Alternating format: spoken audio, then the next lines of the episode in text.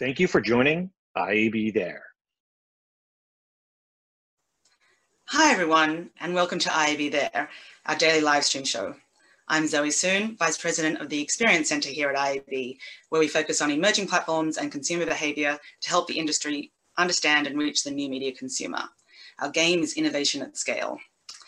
Today, I'm going to be talking to Brendan Monaghan, Chief Executive Officer of Megaphone. Megaphone provides podcast hosting technologies for publishers and audience targeting, data, and measurement for brand advertisers. Their breakthrough podcast technology for publishers and advertisers makes them an industry innovator in the podcast space. Let's bring Brendan on. Welcome, Brendan. Hi, Zoe. Nice to see you. Nice to see you too. Thanks for joining us today. Happy to do it. Um, so maybe do you want to tell us a little bit uh, more about Megaphone and um, your role in the industry?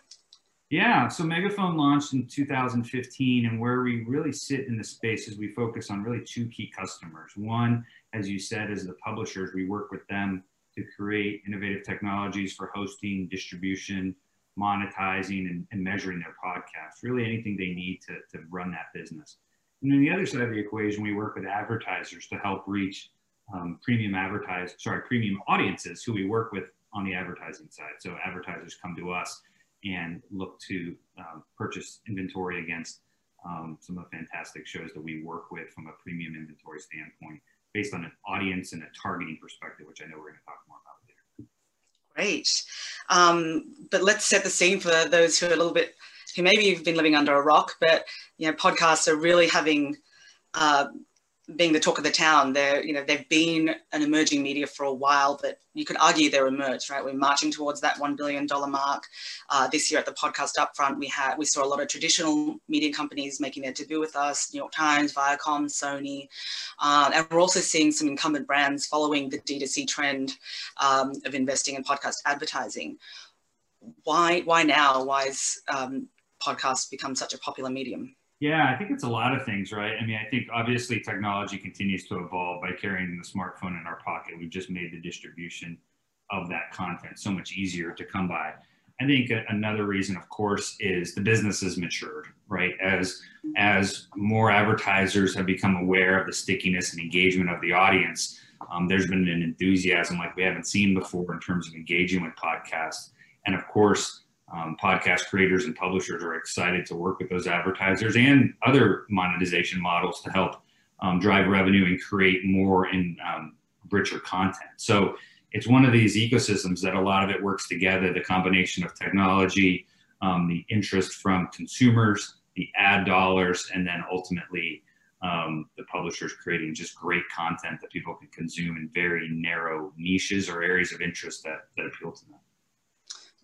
Great answer. And I think you hear a lot in this industry about the importance of integrated buys. Yeah. Let's drill down into that a little bit more. What is the, the specific additional incremental value brands are seeing from adding podcasts to their mix? Yeah, I mean, I think it's it's just it's a time where people are, are looking. You know, a lot of folks would tell you that podcasting is the last greenfield medium out there. It's it's one of the last you know to be really focused on and discover medium. And so there's a lot of opportunity. We know the audiences are incredibly engaged. They develop a really strong personal rapport um, with the hosts of the shows. And, and, and as we've seen in the past, particularly in the direct consumer market, we've seen a lot of engagement um, by listeners with advertisers. And I think advertisers on the brand side are, have become a lot more attuned to that. And as a result, see this as a really compelling opportunity to get engaged with a um, you know, a smart demographic. They tend to skew obviously heavy in terms of technology adoption. Um, just behavior in general is, is what they're looking for in terms of who they're trying to reach. Tend to skew younger, well educated, all these types of demographics that lo- they're looking to try and reach. And um, you add all that together and it makes for a really compelling opportunity for advertisers um, to start really investing in this medium and adding it to their media mix. And so you know, we're seeing that. We've seen that for the past several years where folks maybe put a toe into the water and now really have understood not just from a from a return on investment perspective, but frankly, even from a personal perspective, how much podcasting needs to become a part of their mix. And as a result, um, are much more comfortable investing in it as a medium to uh, put brand dollars against. Yeah, and I think a lot of consumers are turning to smart speakers to reduce screen time. So mm-hmm. they're finding that they're getting those unreachables, those cord cutters who are almost avoiding ads. Yeah, it's no no question. I mean, and I think that that goes in line with what we see in other other forms of media, right? We've got this evolution towards on demand, um, getting content when you want it, how you want it, and um, that is very much akin to what we're seeing in the podcasting space, um, much like we saw in the TV world where it wasn't on demand for so long and then became such and now we've got streaming services and other things that are really appealing to folks that same generation is looking for the, the type of experience in their their audio content. So you see that whether that's fictional long form podcast or short, short news blurbs um, in a in a smart speaker environment um, people want what they want kind of when they want it and that's as we all know contributing to the growth of the space. Sure. Uh, i think interestingly during the pandemic one of the appeals of the of podcast is that it was such an agile, flexible medium. The, the, the creative was able to be um, revisited easily, uh, production costs were low, mm. uh, and I think brand safety was a, a, big draw as well. Absolutely. Yeah, I mean, I think we, we've seen that, um, particularly with our clientele, advertisers really excited about the kinds of relationships they've been able to form with their listeners and the you know experimentation they can have. They can they can decide midweek i'm just going to put up a five ten minute um, message podcast if you will about what what happened in the news this week on top of their regularly scheduled show that that we know people really um, although they can listen to whenever they want they get really excited about some of those shows and when they release. Um, and i think advertisers are just keen to to engage in that in that relationship. Uh, let's talk a little bit about the breadth of content that's out there. It has to be overwhelming for brands. I think there, um, I don't even want to quote the number of podcasts that are out there because it's so easy. Um, and obviously, one of the advantages of this is that there is super niche content for highly targeted audiences that are really passionate about whatever show they're listening to. Mm-hmm. Uh, I imagine that can be quite overwhelming for brands to navigate and work out how to scale their buys across so many different shows. Um, can you speak to a little bit about that challenge? Yeah, absolutely. So that was one of the challenges we were looking to solve 2017 when we launched our Megaphone Targeted Marketplace. It's a mouthful. We call it MTM for short. Um, and what MTM does is it allows for brand advertisers to reach um, significant audience at scale in a really efficient manner. So in the past, if you wanted to reach a large scale audience and you were buying through HostRead, you might have to buy hundreds of shows. Well, we know agencies and, and clients aren't eager to go down that path, um, particularly as this industry scales. And so, what the, the megaphone targeted marketplace allows for us to do is the, the mix is interesting for an advertiser. They can buy specific shows um, as they want to. They want to be affiliated with um, a Wall Street Journal or a, a Westwood One show.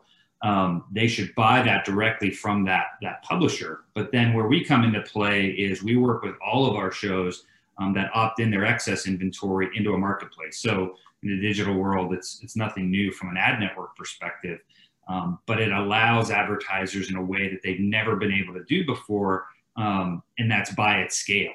Um, and that that creates another issue, right? Which we've seen in podcasting, which is the, the host reads are so bespoke and so unique to that particular program, right?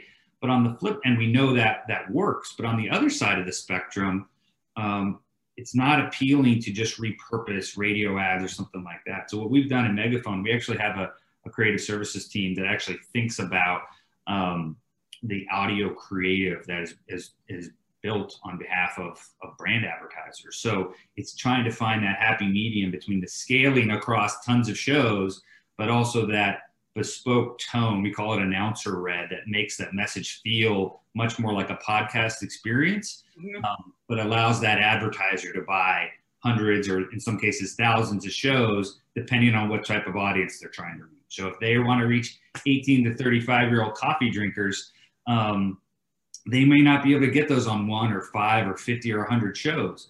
Um, but they can come to Megaphone and partner with some of the great shows we work work with and reach that audience segment exactly who they're trying to reach um, at the time they download the, the message.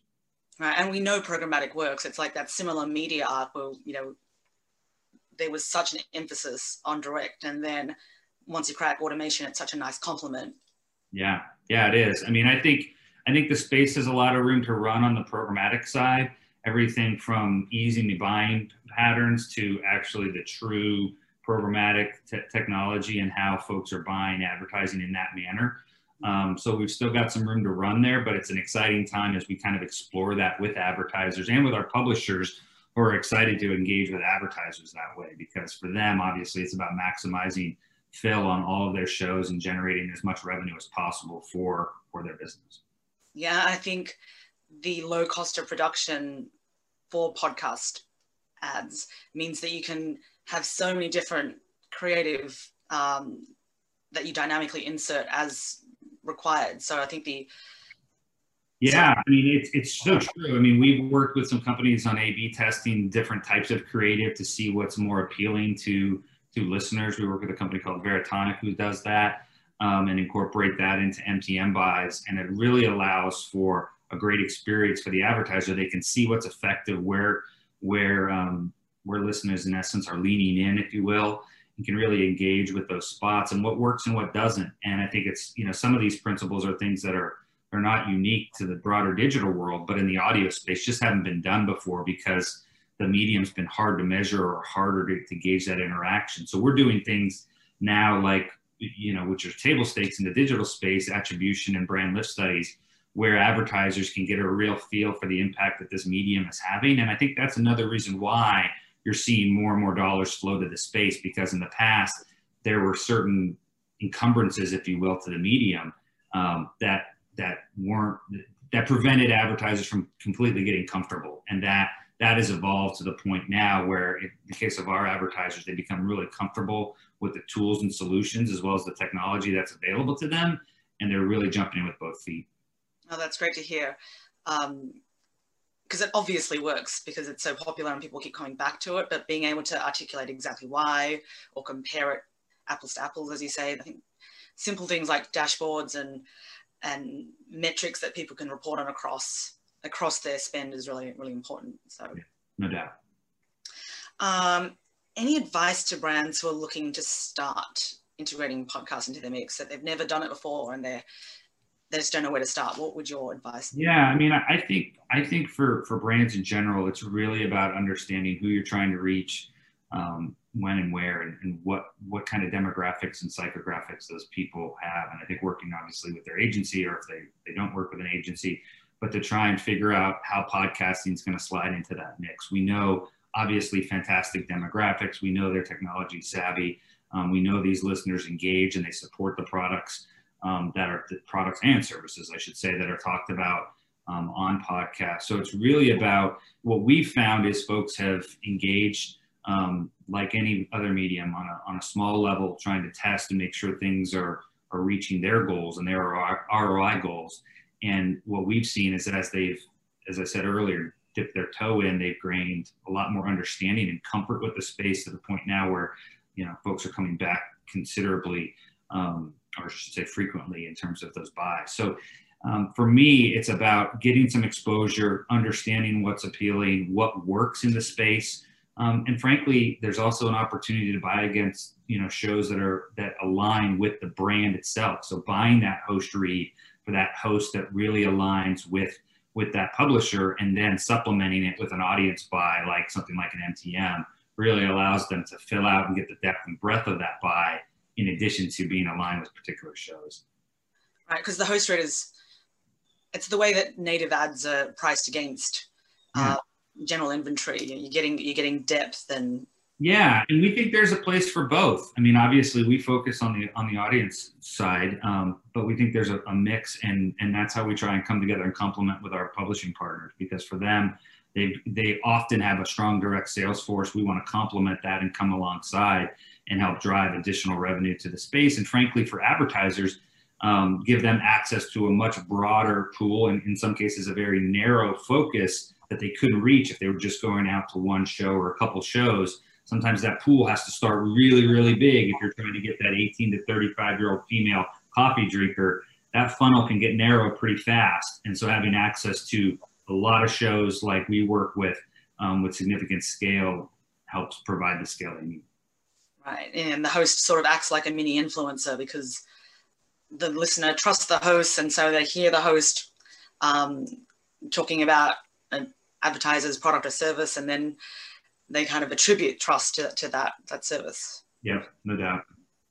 Uh, you mentioned you had a creative studio. Have you ever worked with any uh, brands on like their sonic branding? Because I hear a lot about people's visual brand, um, but what does something like a Nike swish sound like? Yeah. Um, you know, it's that that instant recognition. It's become so iconic. Uh, but I don't know what their sound equivalent is. Do you, do you think brands are going to start needing to invest in that soon? I do, and I think they already have to some degree, and, and our team really helps them think through that because, to your point, um, it's really about what kind of message are you trying to portray because, in some ways, you're reaching a completely new audience, right? I mean, it's not the first time they're hearing ads, but really in this new medium where frankly the inventory is really bespoke and you know it's an it's a medium where it's literally inside your ears mm-hmm. and it has to be an engaging experience not one that's jarring um, and that of course is reflective of the brand's sensibility so um, our folks on that team work really closely with brands to help um, not just choose the tone but the right words the voice the voice talent that goes into that kind of an advertising and really making that experience pleasant for the listener because as we know um, in podcasting, fortunately, they're not bombarded with a ton of ads. We've the data shows that actually podcast has a lower ad load than TV or radio, and that makes for a really pleasant experience. But you don't want to um, take that for granted and present some kind of jarring ad experience. So the brands paying attention to that, I think, is something we're continuing to see um, and thinking a lot about how they create a, a pleasant, compelling, but also informative um, ad experience. Yeah, I read somewhere that the amount of time that you have to capture a listener's attention is so is so much more reduced than you do if you have a visual medium right. Yeah i mean i think that's so true um, and obviously like all things audio you, you sometimes have to paint that visual picture with sound um, and and finding the right words or even the right voice and tone um, makes a huge difference and, and, certainly what our advertisers have come to appreciate about um, how we work with them to craft things. Right. Um, thinking about what's happening right now, you're seeing a lot of uh, you know platforms buying shows. So I mean, Spotify's buying DC Comics or the Michelle Obama show, um, New York Times bought Serial. Do you do you think that we're moving towards that mo- that model where it's more like a a channel play as opposed to a, a smaller publisher play? any thoughts on that? Those yeah, I mean, I mean, I think there's going to be room for both. Um, you know, and I think up and down. You know, we we tend to focus on the enterprise and the professional level um, publisher and producer. Um, but even within those categories, there's some really, really big shows and there's some very niche targeted shows.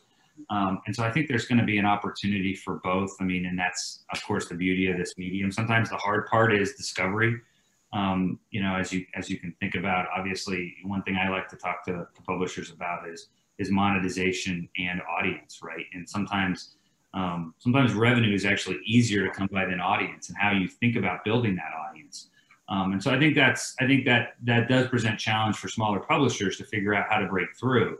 Mm-hmm. Um, but we've seen once they do break through, the loyalty and commitment and and the reoccurrence of that listenership and listeners in podcasting are incredibly loyal. And so um, I think that there's room for both. Um, I think it's exciting too when you start to see the breadth and depth of these shows expand. When you start to see, you mentioned, you know, um, Marvel and others getting into this space, and you you you see long form content stuff that's actually in some cases produced with the idea of eventually maybe making it to television, um, where that has proven to be an IP model that's cheaper for some studios to go by is to try and test from an audio perspective.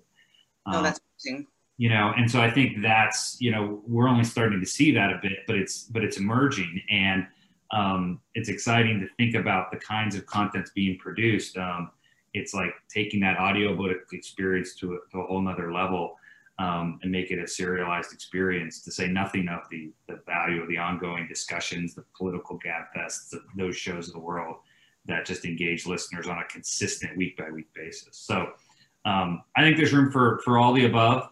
Um, but but audience development is, is a key component of that and something we think a lot about in terms of how we try and help publishers try and grow their audience because um, that's part of the mix too in addition to revenue. 100%.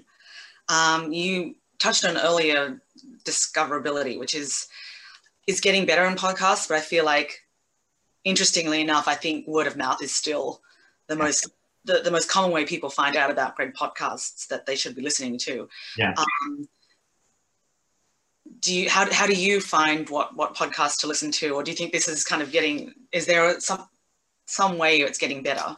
You know, I, I think there's a there's some different ways. I mean, I think discovery is no doubt part of the model that that needs attention. I think it's exciting. You know, we've seen long for a long time Apple um, and their charts and how effective those have been. I think what Spotify is doing in terms of recommending podcasts based on listening behavior, et cetera, I think that's compelling. Um, so I think there's a lot of opportunity for um, you know, and, and this goes back to what we've seen in in existing audience development habits, which is advertise where someone's listening or appear on someone else's show um, for an audience you're trying to get. So you see a lot of that kind of cross pollination between shows and between audiences. So to your point, I think it's really it goes back to you know in podcasting maybe maybe more so than any other medium it's being where your audience is and trying to get their attention. Um, and it certainly doesn't hurt to have another host or another show provide some kind of level of endorsement or even you know ad inventory to help you um, promote your your show. But um but it's it's it's challenging and and it's not one that's easily solvable but one that i think a lot of people are thinking a lot about. That's great advice because I you hear a lot in well especially in, in our industry about uh, how to help brands have good messaging have good reach uh, what you don't hear a lot about is the the content creators and how, how they're kind of reaching audiences. I know Megaphone does a little bit of work with, with that side of the fence too. Yeah, I mean, I think it's interesting. You know, we work with a client um, called Locked On Sports, right? They're they're a sports network that really grew. They're really a fun story, and they've been really thoughtful about creating shows for almost every team in, in any given major sports league. And you can imagine there also, from a network perspective, the opportunity to drive audience back and forth. That Team A is playing Team B this week, and you you cross promote on both of their shows, um, and just finding a way. And that and the same can be true for technology shows or or um, or politics or sports. Um, you know, all these different genres.